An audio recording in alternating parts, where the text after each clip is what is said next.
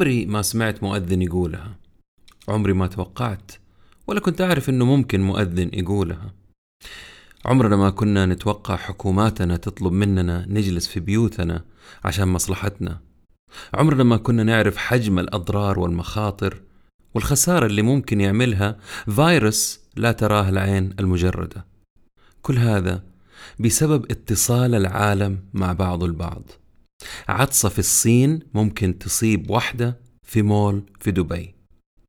أسأل الله الله سبحانه وتعالى إنه يحفظنا جميعا ويرجع العالم لوضعه الطبيعي. وإحنا نكون بصحة وعافية. الطبيعي اللي هو بعد زوال جائحة الكورونا كوفيد 19 لأنه الفيروس زي ما تكلمت سابقا طب في أوائل 2020 و2020 ما راح يكون فيها شيء طبيعي. الطبيعي طبعا اللي متعودين عليه. إيفرت روجرز مؤلف كتاب Diffusion of Innovations انتشار الابتكارات يقول عشان تقنية أو ابتكار حديث تصبح دارجة ومتداولة ويتقبلها من يتبناها في خمسة أمور مهمة راح تحصل في هذه الرحلة.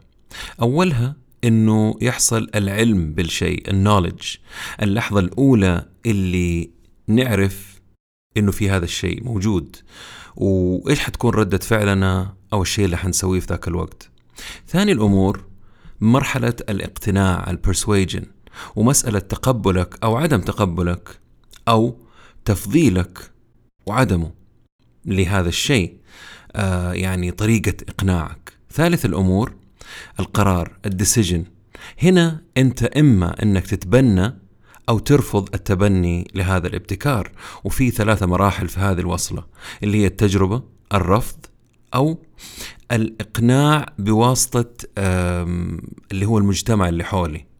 يعني الناس أتأثر فيهم. رابع الأمور القيام بإدراج واستخدام الابتكار أو التقنية في حياتك عن طريق الحصول عليها. عشان تتعرف عليها عن قرب واحتمال تعيد صياغتها وتضبطها على مزاجك. يعني تحرف فيها شوية عشان تستخدمها بالطريقة اللي انت تبغاها. خامس الأمور تحاول بطريقة أو بأخرى زيادة ثقتك في القرار هذا اللي انت أخذته إنك انت تبنيت هذه التقنية الجديدة أو الفكرة الجديدة. وكيف بيحصل إنك أنت تحاول تاخذ الرضا من قبل مجتمعك أو محيطك وبعدها تحصل واحدة من حاجتين. إما إنك أنت خلاص تثق في قرارك أو تلغي التبني كاملا.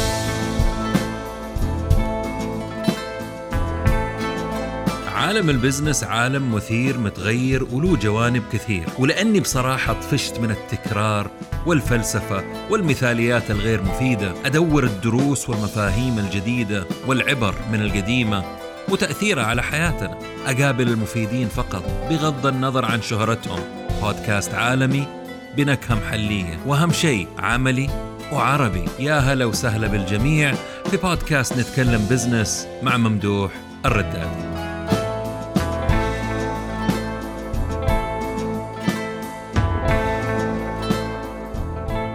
السلام عليكم ورحمة الله وبركاته جميعا. من الأمور اللي أستخدمها في عملي كمقياس مهم ومرجع عند القيام بدراسة ابتكار جديد أو مناقشة مشروع حديث عملية تبني الابتكارات والتقنية الحديثة. ومن المقاييس العالمية الممتازة يسموه Gartner hype curve. كلمة hype هنا هي مربط الفرس ومعناها بالبلدي الهبقة أو الضجيج. لو كنت راح تستخدم مصطلح مصطلح يعني أكثر فخامة وعلميا يعني المقياس يعني خلينا نستعملها كذا بطريقة حلوة منحنى جارتنر للضجيج الضجة اللي تسويها التقنية الجديدة أو الحاجة اللي بتقدمها للسوق. وهذا يعطي توقع شبه دقيق أو تصور لتبني ابتكار تقنية جديدة أو حتى فكرة جديدة من قبل عامة الناس المستهلكين الشريحة المستهدفة. اللي عمله السيد جارتنر أنه قسم العالم آه، أو المستخدمين إلى خمسة فئات من الناس. أولهم المبتكرون ثاني شيء المتأقلمون المبكرون بعدهم الأغلبية المبكرة بعدهم الأغلبية المتأخرة وآخر شيء أخيرا آه، آخر القافلة. هذه ترجمتي أنا الخاصة. بس هم آخر مجموعة وترجمتها الحرفية قاسية شوية يعني المتقاعسين. هذول آخر الناس اللي يتبنوا أي تكنولوجيا أو فكرة جديدة. طيب آه، كيف نستفيد من منحنى جارتنر هذا؟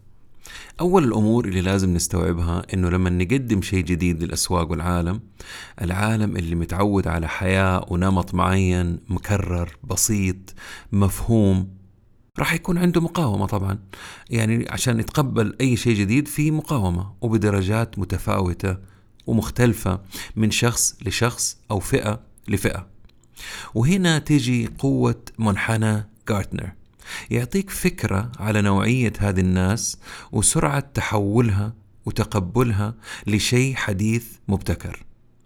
أول اللي راح يتقبلوا هذا ال hype أو الضجيج أو الفكرة الجديدة هم ال innovators المبتكرون. آه صفتهم كذا يحبوا الجديد ومن الإجمالي حق الناس كلهم يمثلوا نسبة بسيطة جدا اللي هي ثلاثة في المية فقط. هذول الناس اللي يحبوا يشوفوا شيء جديد ولازم يكونوا أول ناس يجربوه. ثاني آه، الفئات اللي تيجي بعدهم المتأقلمون المبكرون. يمثلوا آه، تقريبا 14% 13.5% هذول آه، يسمعوا كلام الثلاثة في المية ويبدأوا يتأقلموا بطريقة مبكرة. المجموعة الثالثة اللي بعدهم يمثلوا نسبة برضو أكبر من اللي قبلهم يمثلوا 34% وهم اللي يسموهم الأغلبية المبكرة. الفئة الرابعة اللي هي الأغلبية المتأخرة تمثل برضو 34% من العالم. وآخر مجموعة اللي هي الخامسة آخر القافلة اللي هم ما يتأقلموا أو يتقبلوا أمر جديد أو تقنية جديدة إلا بعد ما 70% من العالم يكون قيده استخدمها وصارت متداولة والكل بيستعملها. هنا أحب أضرب مثال الواتساب.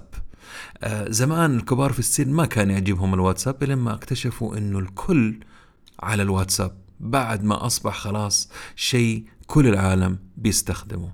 يعني آه، ما بين 15 و10 في المية.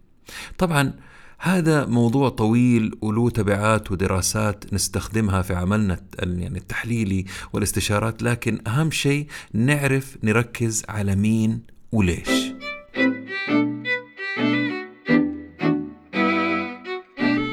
لو حبيت أجيب آه، لكم ناس من حياتنا اليومية يمثلوا آه، فئة المبتكرون الإنوفيترز الثلاثة في المية ومعهم أصحابهم اللي نسميهم المتأقلمون المبكرون اللي هم يمثلوا 14 في المية.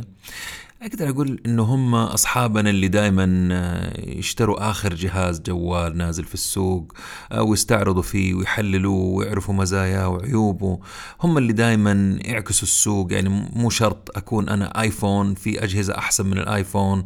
آه، هم الناس اللي دائما عارفين آخر التطبيقات في العالم ومجربينها كمان. اللي دائما يحاولوا يلقوا البديل للشيء اللي كل الناس يستخدموه.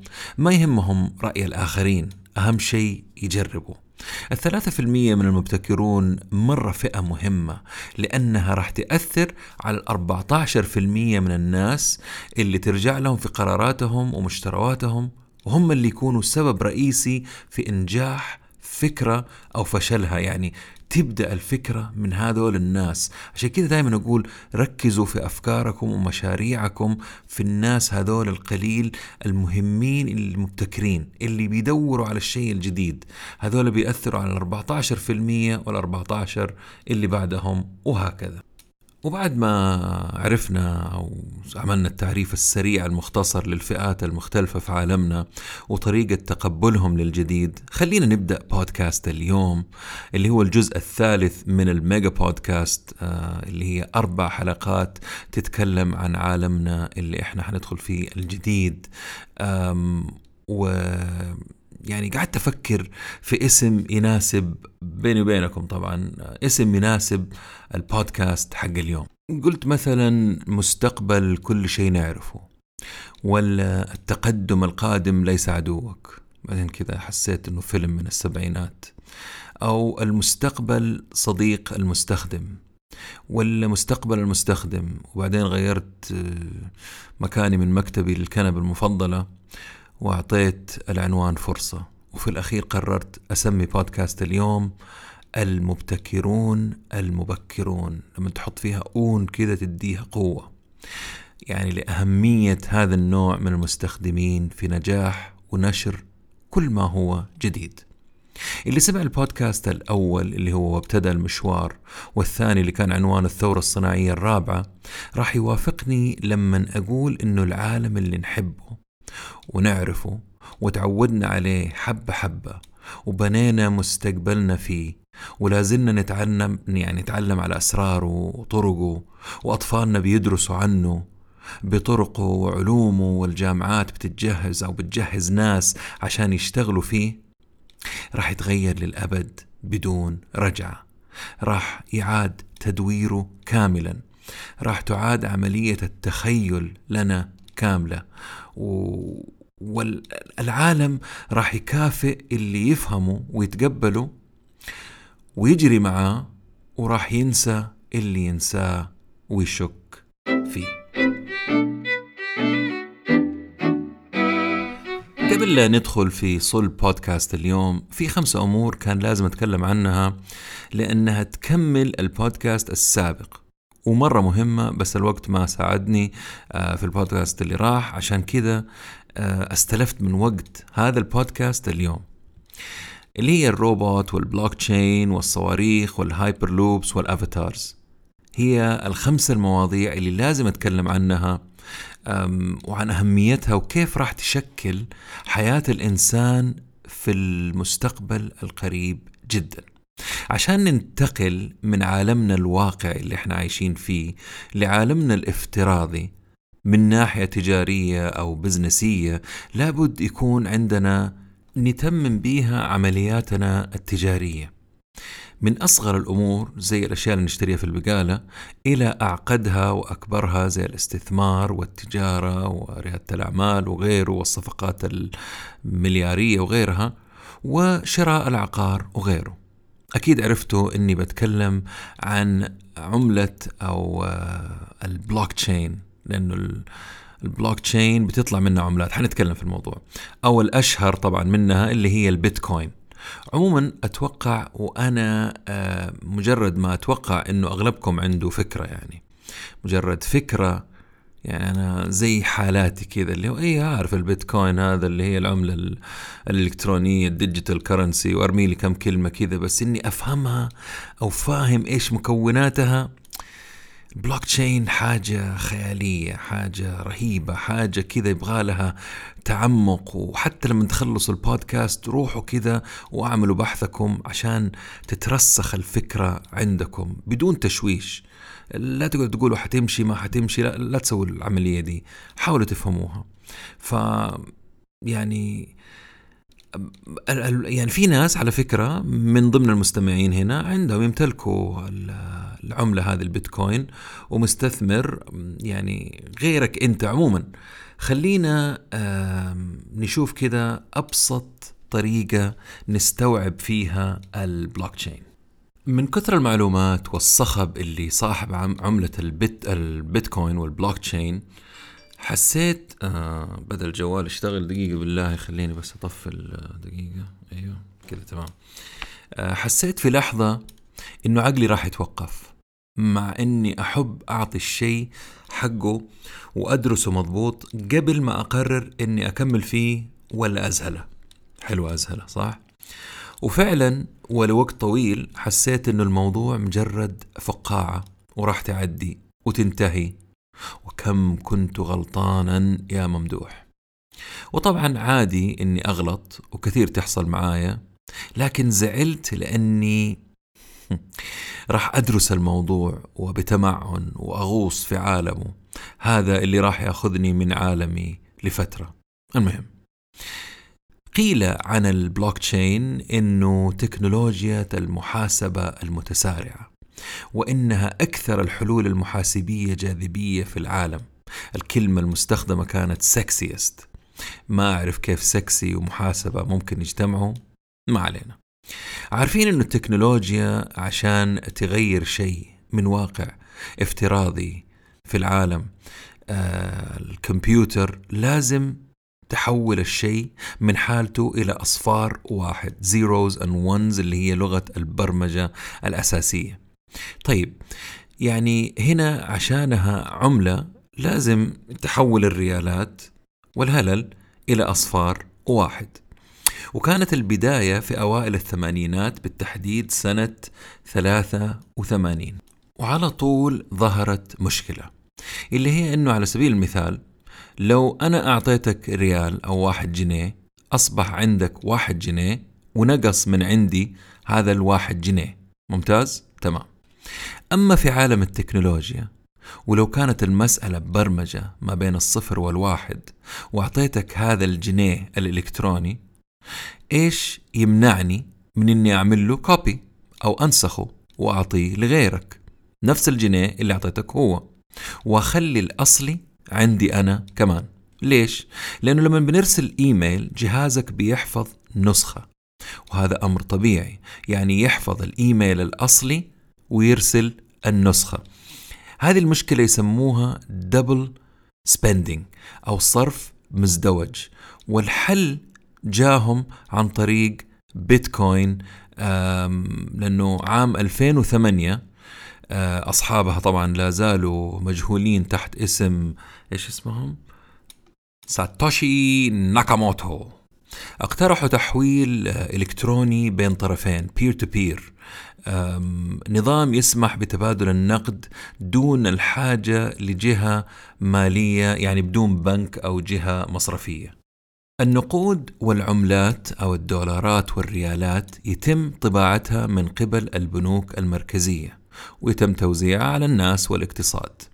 السؤال آه البيتكوين كيف يعملوه وما في حكومات في الموضوع؟ الطريقة معقدة ولكن راح أحاول زي ما قلت أختصرها. العملية يسموها mining أو تنقيب. mining أو تنقيب. طبعا لما نشوف شكل البيتكوين اللي في الإعلانات نعتقد أنه معمول من الذهب أو شيء أبدا. هذا مجرد شعاره.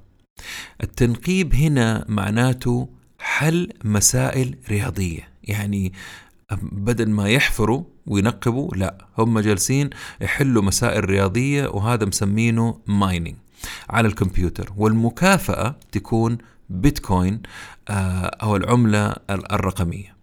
في البداية كانت المسائل طبعا بسيطة وما تحتاج جهد ولا طاقة كمبيوتر كبيرة والكل كان شغال عليها. كلهم بيعملوا مايننج أو تنقيب. بعد فترة تعقدت المسائل واحتاجوا أجهزة أقوى آه، ما تسخن وقوتها التحليلية والرياضية أكبر حتى وصلوا لليوم. طبعا كل تنقيب مقابلها مكافأة بالعملة. واتحدوا مع بعض المنقبين وزادوا قوتهم عشان يطلعوا العملة. بعد فترة ظهرت حاجة آه ثانية مرة بديهية. كم قيمة هذا البيتكوين اللي بيجينا مقابل تنقيبنا؟ كيف نسعره؟ وكان الحل الأسهل والغريب جدا هو قيام واحد اسمه لازلو آه هانيكس أعتقد إنه من دول الاسكندنافيه أو شيء زي كذا. آه بشراء علبتين بيتزا بمبلغ 25 دولار مقابل 10000 بيتكوين. وأصبح سعر البوت البيتكوين بفاصلة صفر صفر خمسة وعشرين آه، سنت أمريكي عام 2010 أقل من هللة بالريال السعودي. وللمعلومية عام 2019 كان تقريبا قيمة البيتكوين 15 ألف دولار يعني 56 ألف و250 ريال. اليوم وقت تسجيل هذا البودكاست السعر هو 33 ألف ريال للبيتكوين الواحد.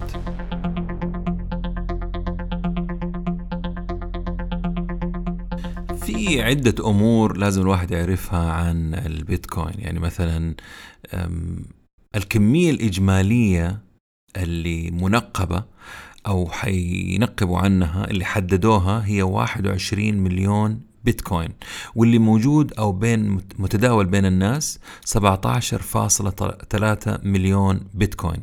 يعني باقي 3.7 بيتكوين يمكن تعدينها وتنتهي عملية التعدين للأبد. ليش؟ ما أعرف صراحة ما طلعت في الموضوع. تقدر تشتري جزء من البيتكوين مو شرط واحد كامل لدرجة كبيرة. يعني تقدر تقسمه لمية مليون جزء. والأخ سمى هذا الجزء على اسمه ساتوشي. يعني مثلا ممكن أمتلك فاصلة صفر صفر صفر صفر صفر صفر صفر صفر واحد بيتكوين. والآن ليش كلمة block؟ من كلمة بلوك تشين اللي هي بالعربي مربع أو كتلة أو حتى block زي الأراضي. آه و chain اللي هي تسلسل. فإذا كتلة متسلسلة. أنا شفت الترجمات في جوجل فبلاش أدخل وأضحك وإلى آخره يعني بس. خلينا نقول إنه كتلة متسلسلة بلوك تشين تقرب المعنى أكثر. وهنا آه تكمن الثورة الحقيقية في عملية البلوك تشين هذا. وهو شيء موزع متحدث يعني يتم تحديثه حسب المتغيرات اللي تحصل عليه. آه، يقدر يستخدمه أي إنسان مثل النقد والنظام كامل آه، شفافية فيه. وهذه الحتة الأخيرة هي اللي حلت مسألة النسخ وعدم تكراره. يعني ما أجي أعطيك آه، بيتكوين وأروح أعطيه لأحمد وخالد وهو نفسه عندي وقاعد أنسخ فيه. لا ففي عملية تتبع دقيقة عبر شبكة الإنترنت والكمبيوترات تحفظ حقوق الناس. وعملية تسجيل العمليات كلها أو عملية إتمام العملية بين الطرفين بيني وبينك مثلا أو بيني وبينك أنت ما يحتاج طرف ثالث زي بنك أو غيره أو جهة مسؤولة حكومية أو غير حكومية. وتستبدلهم بالتحقق من العملية عبر شبكة لا منتهية من الكمبيوترات وبعد إتمام العملية يتم حفظ العملية داخل block اللي هو ال block أو ال block. يتم شبكها مع باقي البلوكات اللي مع بعضها آه تعمل تسلسل.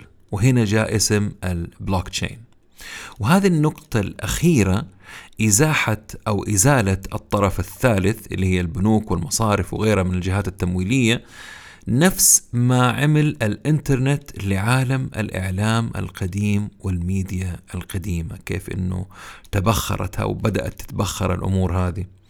النظام آه، بيخلق بنوك داخل الشبكة لناس عمرها ما عرفت البنوك. الآن يقدروا يخزنوا فلوسهم أو يعني المبالغ التقريبية اللي بيتكلموا عنها 308 مليار دولار حسب تقرير أكسنشر سوق التحويلات يقدر ب 600 مليار دولار سنويا. الحقيقة ما ما تأكدت من المعلومة هذه لأنه كانت معلومات كثير ولكن 600 مليار دولار يعتبر مبلغ مرة كبير. وكل عملية من هذه التحويلات فيها عمولة. تخيلوا بدون عمولة. والأسباب آه، اللي كثيرة والعالم ما عندهم يعني يعني في أسباب كثير إنه عالم كثير ما عندهم حسابات أو حساب بنكي موثق. هو عدم حملهم لوثيقة حكومية معترفة دول فقيرة أفريقيا شرق آسيا إلى آخره. وهنا أيضا البلوك تشين راح يحل مسألة مرة عويصة ويعطي لكل فرد وثيقة إلكترونية رقمية ID electron digital ID تتبع الشخص حول الإنترنت وين ما راح وتعرفه للآخرين على النت. مو بس كذا وراح تعطيك score أو تقييم لتعاملاتك كلها زي سواقين أوبر والنجوم اللي يدوها أو مقدم الخدمة. راح تعطي حامل هذا ال ID فرصة تسجيل عقار باسمه مثلا. آه، ما عنده صك يعني الأرض مثلا تكون ما عليها صك زي حكاية وضع اليد وإلى آخره. آه، من عام 2018 جي بي مورغان جولدمان ساكس و Bank of America كل هذه البنوك والمنشآت الاستثمارية الكبيرة جالسين يشتغلوا ويقدموا cryptocurrencies عملات كريبتو العملة الرقمية اللي بدأت قبل عشر سنوات مقابل بيتزاتين يعني قيمتها قيمة اثنين بيتزا راح يكون حجم السوق آه تقريبا 176 مليار دولار بحلول عام 2025 وقد أنا بقول وقد يتجاوز الثلاثة تريليون دولار بحلول 2030 حسب جهة اسمها جارتنر Inc ال blockchain هو اللي راح يمثل الكبري اللي بين عالمنا الواقعي وعالمنا الافتراضي كفاية بلوك تشين خلينا نشوف أمور أخرى. الكوميدي الراحل روبن ويليامز يقول مهما يقولوا لكم ويحاولوا يقنعوكم الكلمات والأفكار راح تغير عالمنا.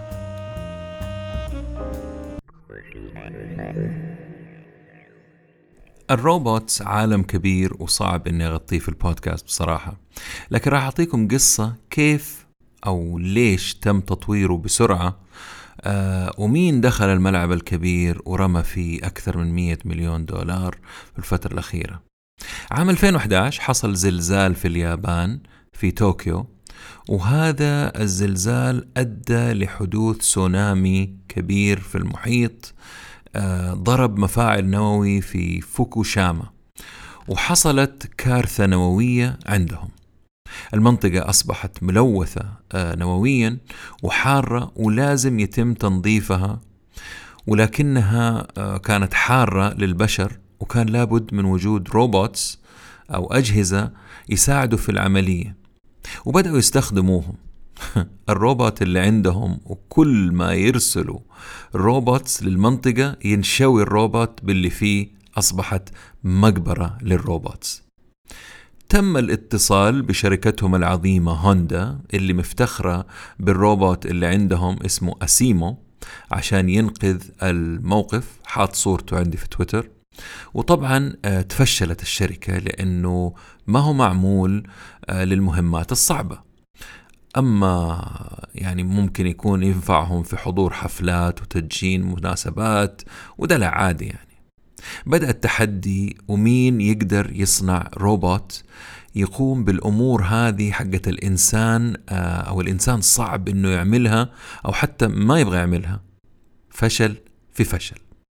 إلى أن جات شركة Boston Dynamics هذه شركة متفرعة من جامعة MIT وقدمت شيء عملي وممتاز للعالم. وفي عام 2019 شركة SoftBank اشترت الشركة من المالك السابق اللي هو Google X أو Alphabet مقابل 100 مليون دولار. حاولت بصراحة أعرف بكم جوجل اشترته من بوسطن من من جامعة MIT أو ما لقيت معلومات.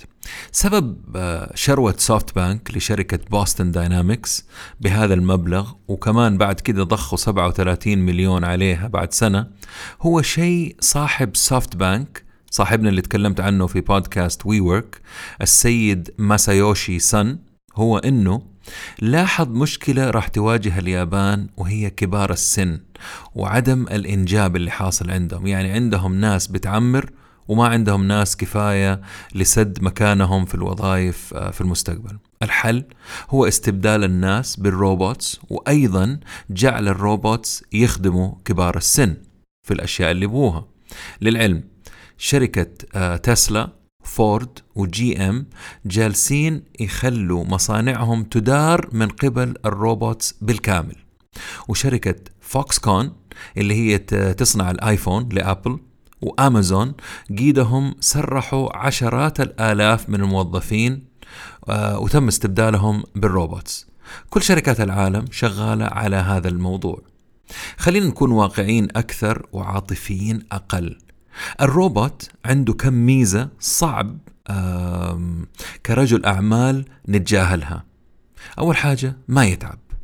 ثاني شيء ما يطلب إجازات. وما يحتاج يروح آه، يوصل أولاده المدرسة ويتأخر.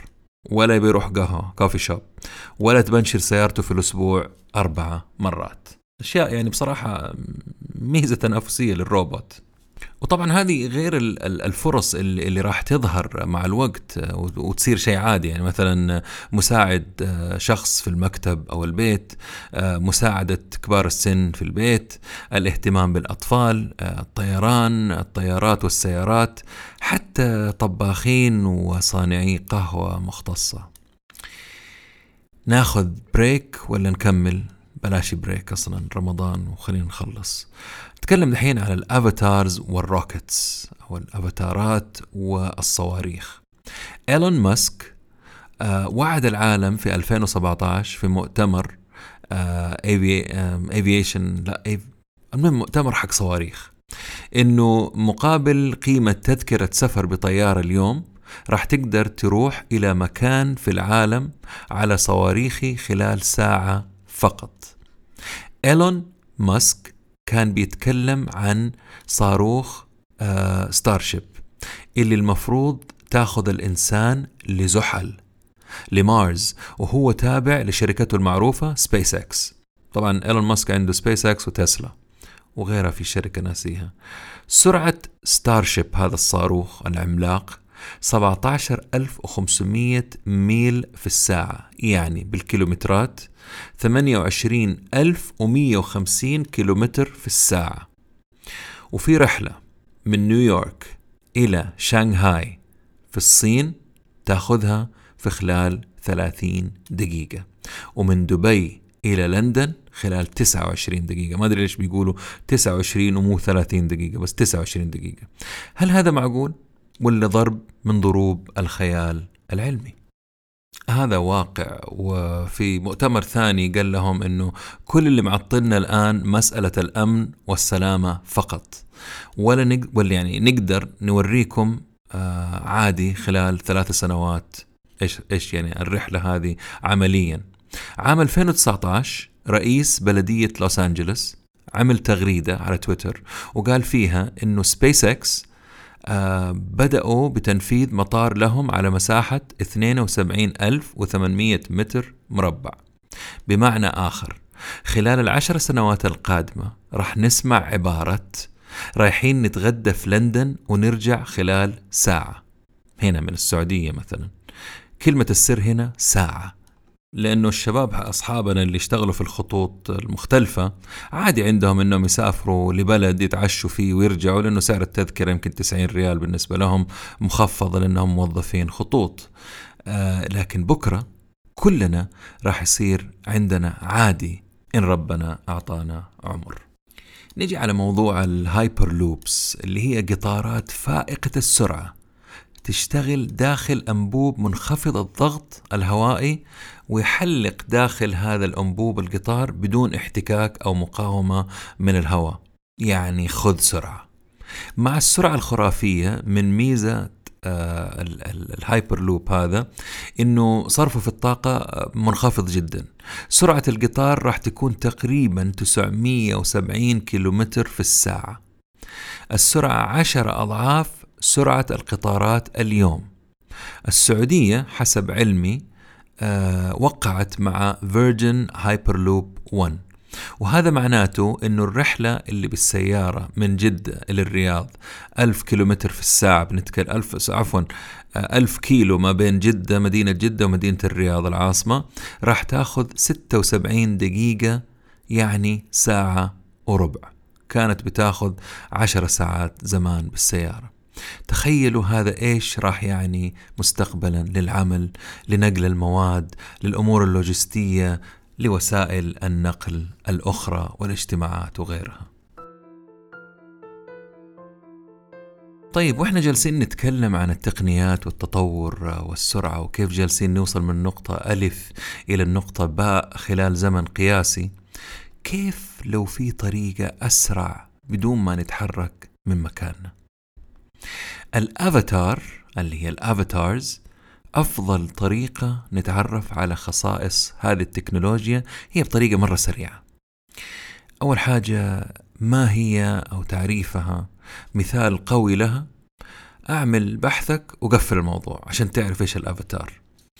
ال avatar هو شخصك الثاني أو شخصيتك الثانية في العالم.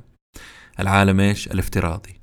ونقدر نتحكم فيها من خلال دخولك العالم الافتراضي عبر تقنية ال virtual reality ال VR اللي هو الواقع الافتراضي. والأجهزة اللي تلبسها على راسك هذه موجودة في السوق طبعا للألعاب. التقنية ما هي آه، مرة جديدة آه، لها عشرين سنة تقريبا أو أقل بشوية. الجهاز اللي تلبسه على راسك ينقل عيونك و وسمعك إلى موقع آخر والحساسات تهتم بلمس الأشياء وتحريكها في المكان المقابل. وفجأة تنتقل لعالم آخر داخل أفاتارك في عالم افتراضي. يعني ممدوح هذا اللي بيتكلم معاكم في البودكاست عنده يكون شخص ثاني نفس شكلي آه، في عالم افتراضي. ملبسه بمزاجي ومشكله ومنحفه طبعا ومعطي له كذا ديزاين إنه يعني عضلات وغيره ولبس وهذاك هو ممدوح الافتراضي حقنا آه نقدر مثلا نعطي محاضرة في جامعة في بلد ثاني وإنت لابس لبس البيت في غرفة جلوسك في الرياض. وبكذا توفر تذكرة وسفر ووقت وقرف الزحمة اللي في الشوارع وتتحرك في ثواني من المكان اللي أنت موجود فيه موجود فيه للمكان اللي تبى تروحه فين ما كان في العالم الافتراضي. في عام 2018 الخطوط اليابانية في خطوة سباقة استثمرت 10 مليون دولار في جائزة تهتم بتطوير الأفاتارات في العالم. لأنها عارفة أنه راح يحصل اضطراب في عالم الطيران ويبغوا يكونوا مستعدين. وعلى صعيد آخر تماما من ناحية استثمارية والحدث هذا حصل قبل أسابيع وارن بافيت أعظم مستثمر على كوكب الأرض قرر وبشكل مفاجئ التخلي عن أسهمه في كل أسهم الطيران ساوث ويست دلتا أمريكان ويونايتد ما يعادل 400 مليون دولار. وبكده يكون خرج أشهر صندوق استثماري بيركشير هاثاواي من قطاع الطيران بالكامل واعترف أنه كان غلطان أنه استثمر في هذا القطاع. في حديث له مع اجتماع في, في اجتماع المساهمين السنوي قال إحنا نحب شركات الطيران هذه ولكن العالم تغير وأنا ما أعرف كيف تغير خلينا نقفل موضوع الروبوت والصواريخ وال hyperloops مع الأفاتارات بالفكرة هذه قبل ما ننتقل للموضوع المهم اللي بعده. لو قلنا إنه عالم السيارات تمتع بمية عام من النمو والتوسع وتم تهديده مؤخرا من قبل شركات زي أوبر وغيرها اللي هي شركات المشاركة. وكان هذا في العقد الماضي يعني العشر سنين الأخيرة. تخيلوا هذا القطاع الجديد حق أوبر اللي موجود في قطاع المشاركة ما راح يستمتع بعشر سنين كاملة مع قدوم السيارات ذات ذاتية القيادة.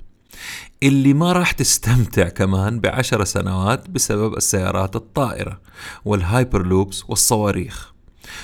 وكل هذا والأفاتار ينقلك من بيتك لأي مكان في العالم في ثواني.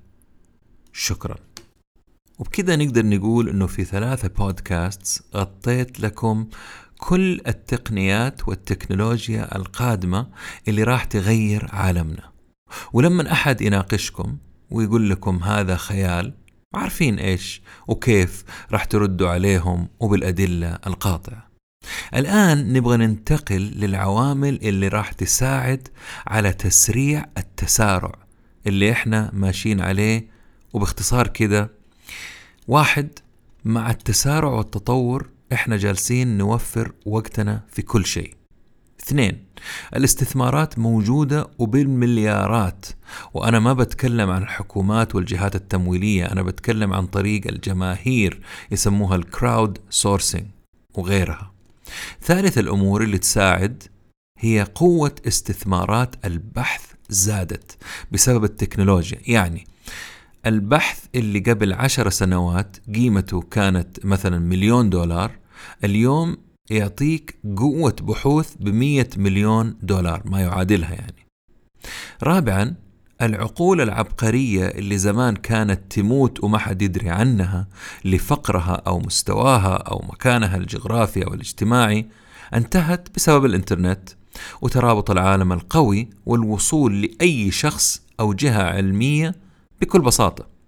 خامس الأمور قوة الشبكة اللي آه، جالسة تكبر بشكل مخيف. سادس الأمور هي ظهور نماذج تجارية جديدة. New Business Models. وهذه راح أعطي عنها فكرة لأهميتها لأنه راح تغير اللعبة تماما أو بالمعنى الأصح تغير الملاعب. أيوة الملاعب أحلى. الملاعب نفسها اللي بنلعب فيها راح تتغير. التعريف البسيط للبزنس موديل أو النموذج التجاري آه، اللي هو نموذج العمل خلينا نقول أحسن يوضح كيف شركتك أو منشأتك راح تخلق قيمة مضافة وتسلمها لزبونها بكل بساطة يعني.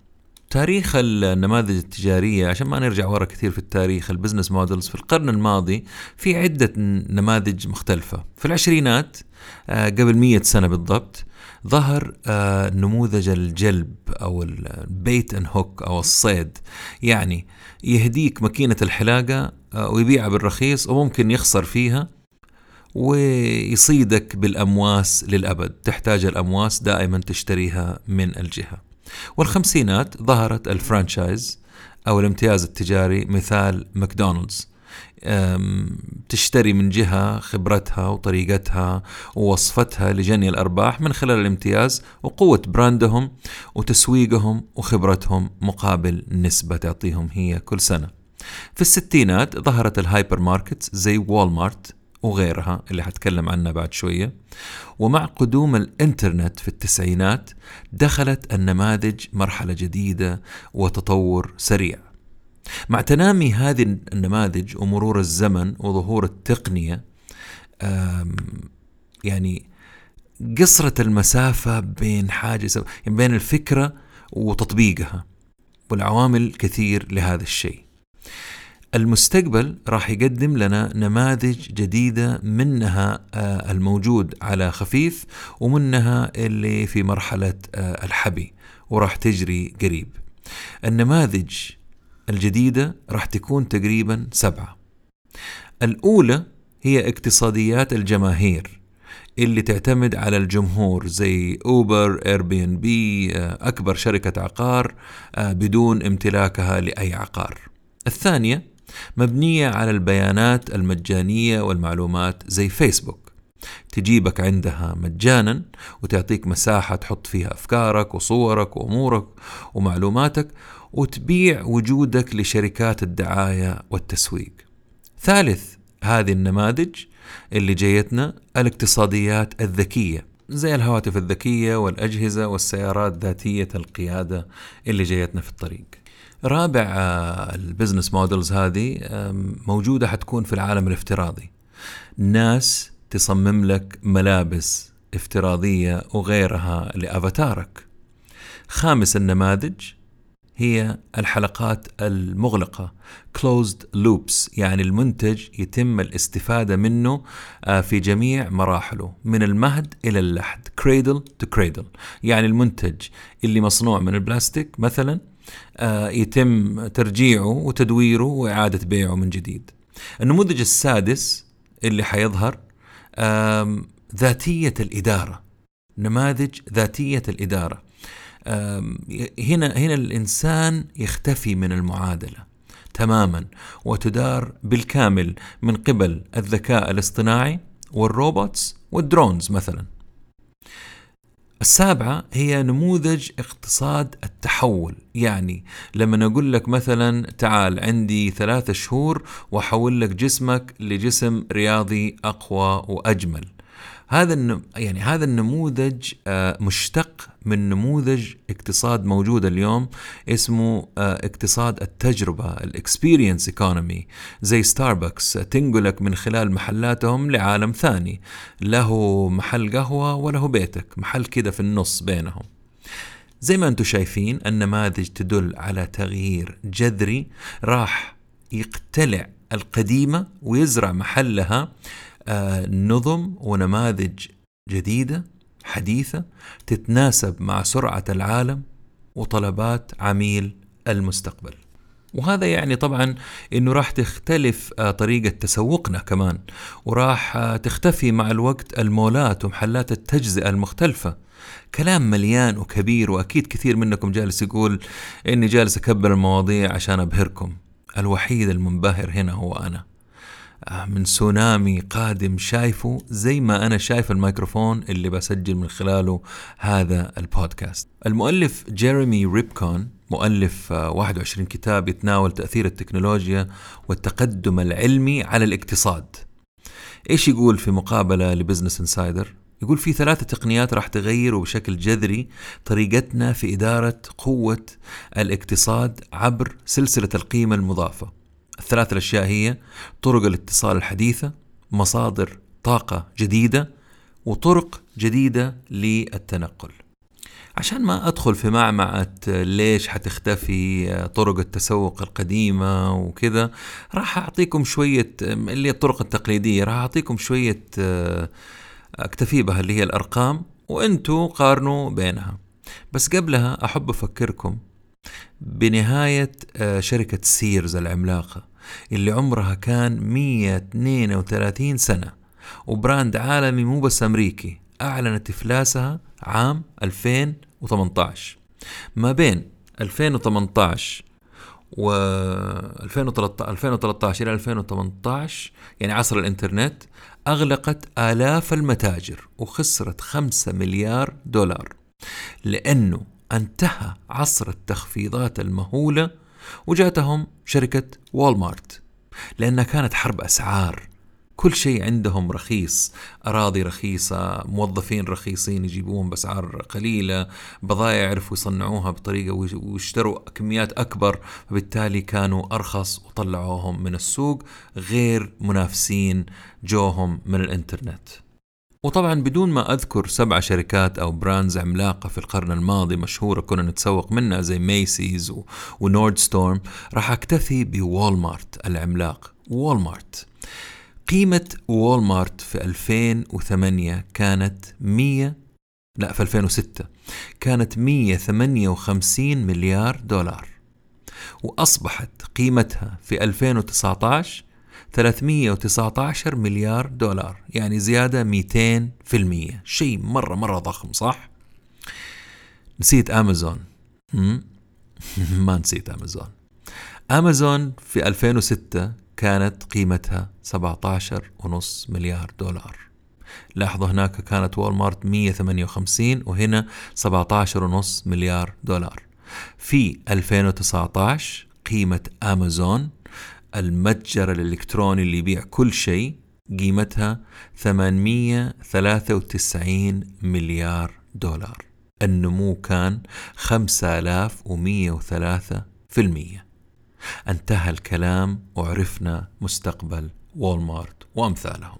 وعلى فكرة طبعا وولمارت يعني نقدر نقول إنها لحقت نفسها وخشت في التكنولوجيا والأونلاين وغيره. آه ولكن خلينا كذا نفتكر نوكيا كذا نرجع في التاريخ. تحس إنه نوكيا حاجة كذا أثرية الجوالات البطارية حقتها ما تنتهي. نوكيا كانت أكبر بائع جوالات في العالم. طب كيف أنت تكون أكبر بائع جوالات في العالم وتختفي أو تفلس أو تنهار؟ اللي حصل إنهم كانوا في مجال الهواتف والعالم أتحول من هواتف لكمبيوترات وهم جالسين يتفرجوا. مستقبلا إيش راح يخلينا نروح محل تجاري أو مول لما كل شيء يجي لنا عندنا؟ من الأمور اللي تخلينا اليوم نروح هي اقتصاديات التجربة والترفيه آه، أثناء التسوق. بكرة إذا ما كان المول مول ذكي يعني يتعرف على طلباتي الشخصية المحددة ويعرف ذوقي وإيش أحب ويخدمني أفضل خدمة ويدلعني ويقنعني ما راح أروح. أنا بتكلم عن شباب المستقبل.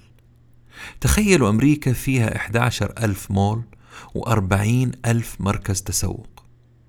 راح يصبح التسوق في المولات مرتبط بأمور كثيرة كلها في صالح المستهلك أو المتسوق. تفيدنا بطريقة مباشرة بدون لف ودوران.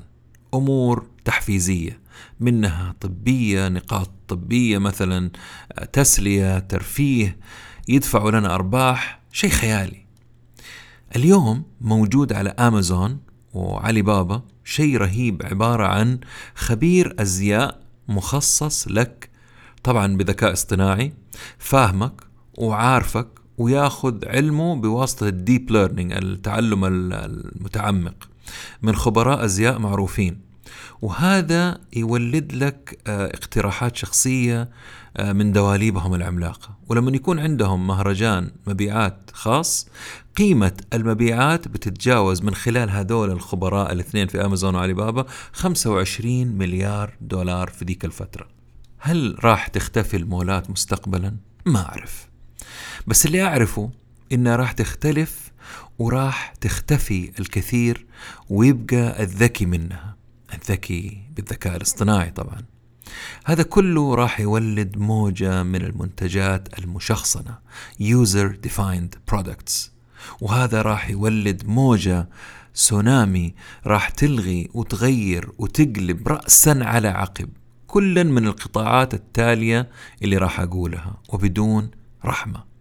البنوك والاستثمار الغذاء والزراعة التأمين مجال الصحة الترفيه الدعاية والإعلان. طبعا العقار تركت شيء ما ذكرته؟ احتمال نسيت أو تعبت. صايمين يا جماعة الخير. في كلا الحالتين ما راح ينجو أحد من هذا السونامي التقني اللي راح يجتاح شواطئ عالمنا عالمنا الجميل عالمنا العظيم. السلام عليكم ورحمة الله وبركاته.